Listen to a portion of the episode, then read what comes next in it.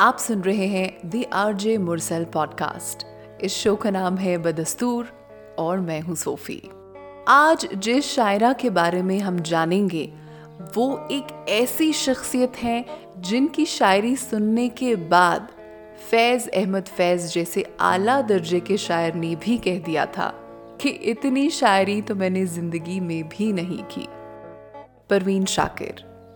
غم عاشقی تیرا شکریہ۔ یہ کہاں کہاں سے گزر گئے۔ یوں تو کراچی سے تعلق رکھتی ہیں پروین، لیکن ہندوستان جیسے کئی ممالک میں نامور ہیں۔ انہیں پاکستان کی سب سے زیادہ پڑھی لکھی شاعرہ کا اعزاز بھی حاصل ہوا ہے۔ آئیے پڑھتے ہیں ان کی بے شمار غزلوں میں سے ایک غزل۔ اب بھلا چھوڑ کے گھر کیا کرتے؟ شام کے وقت سفر کیا کرتے؟ تیری مصروفیتیں جانتے ہیں، اپنے آنے کی خبر کیا کرتے؟ جب ستارے ہی نہیں مل پائے، لے کے ہم شمس و قمر کیا کرتے؟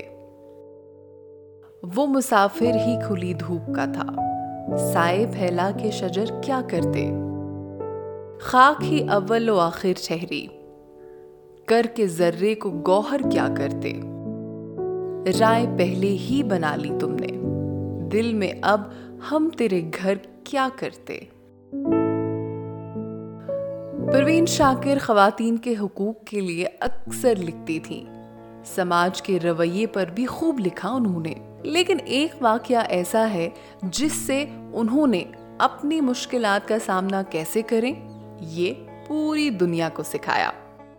پروین اپنی بہن کے ساتھ جس بھی محفل میں جاتی اپنے جوتے اتار کے جاتی، لیکن ہر بار واپسی پر جوتے کوئی چرا لے جاتا تھا۔ ان کی بہن ان سے کہتی تھی کہ جوتے ساتھ لے کے آیا کرے، مگر وہ نہیں مانتی اور گھر ننگے پاؤں چلی جاتی تھی۔ یہاں تک کہ پروین گاڑی بھی ننگے پیر ہی چلایا کرتی تھی۔ ایک روز ان کی بہن نے انہیں کہا کہ یہ آخر کیوں کرتی ہیں آپ؟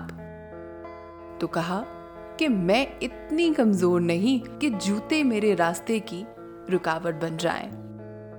مر بھی جاؤں تو کہاں؟ لوگ مجھے بھلا ہی دیں گے۔ لفظ میرے میرے ہونے کی گواہی دیں گے۔ تو آج کے اس ایپیسوڈ میں بس اتنا ہی۔ میں ہوں صوفی اور شو کا نام ہے بدستور، جو آپ سنتے ہیں ہر اتوار، دی آر جے مرسل پوڈ کاسٹ پر۔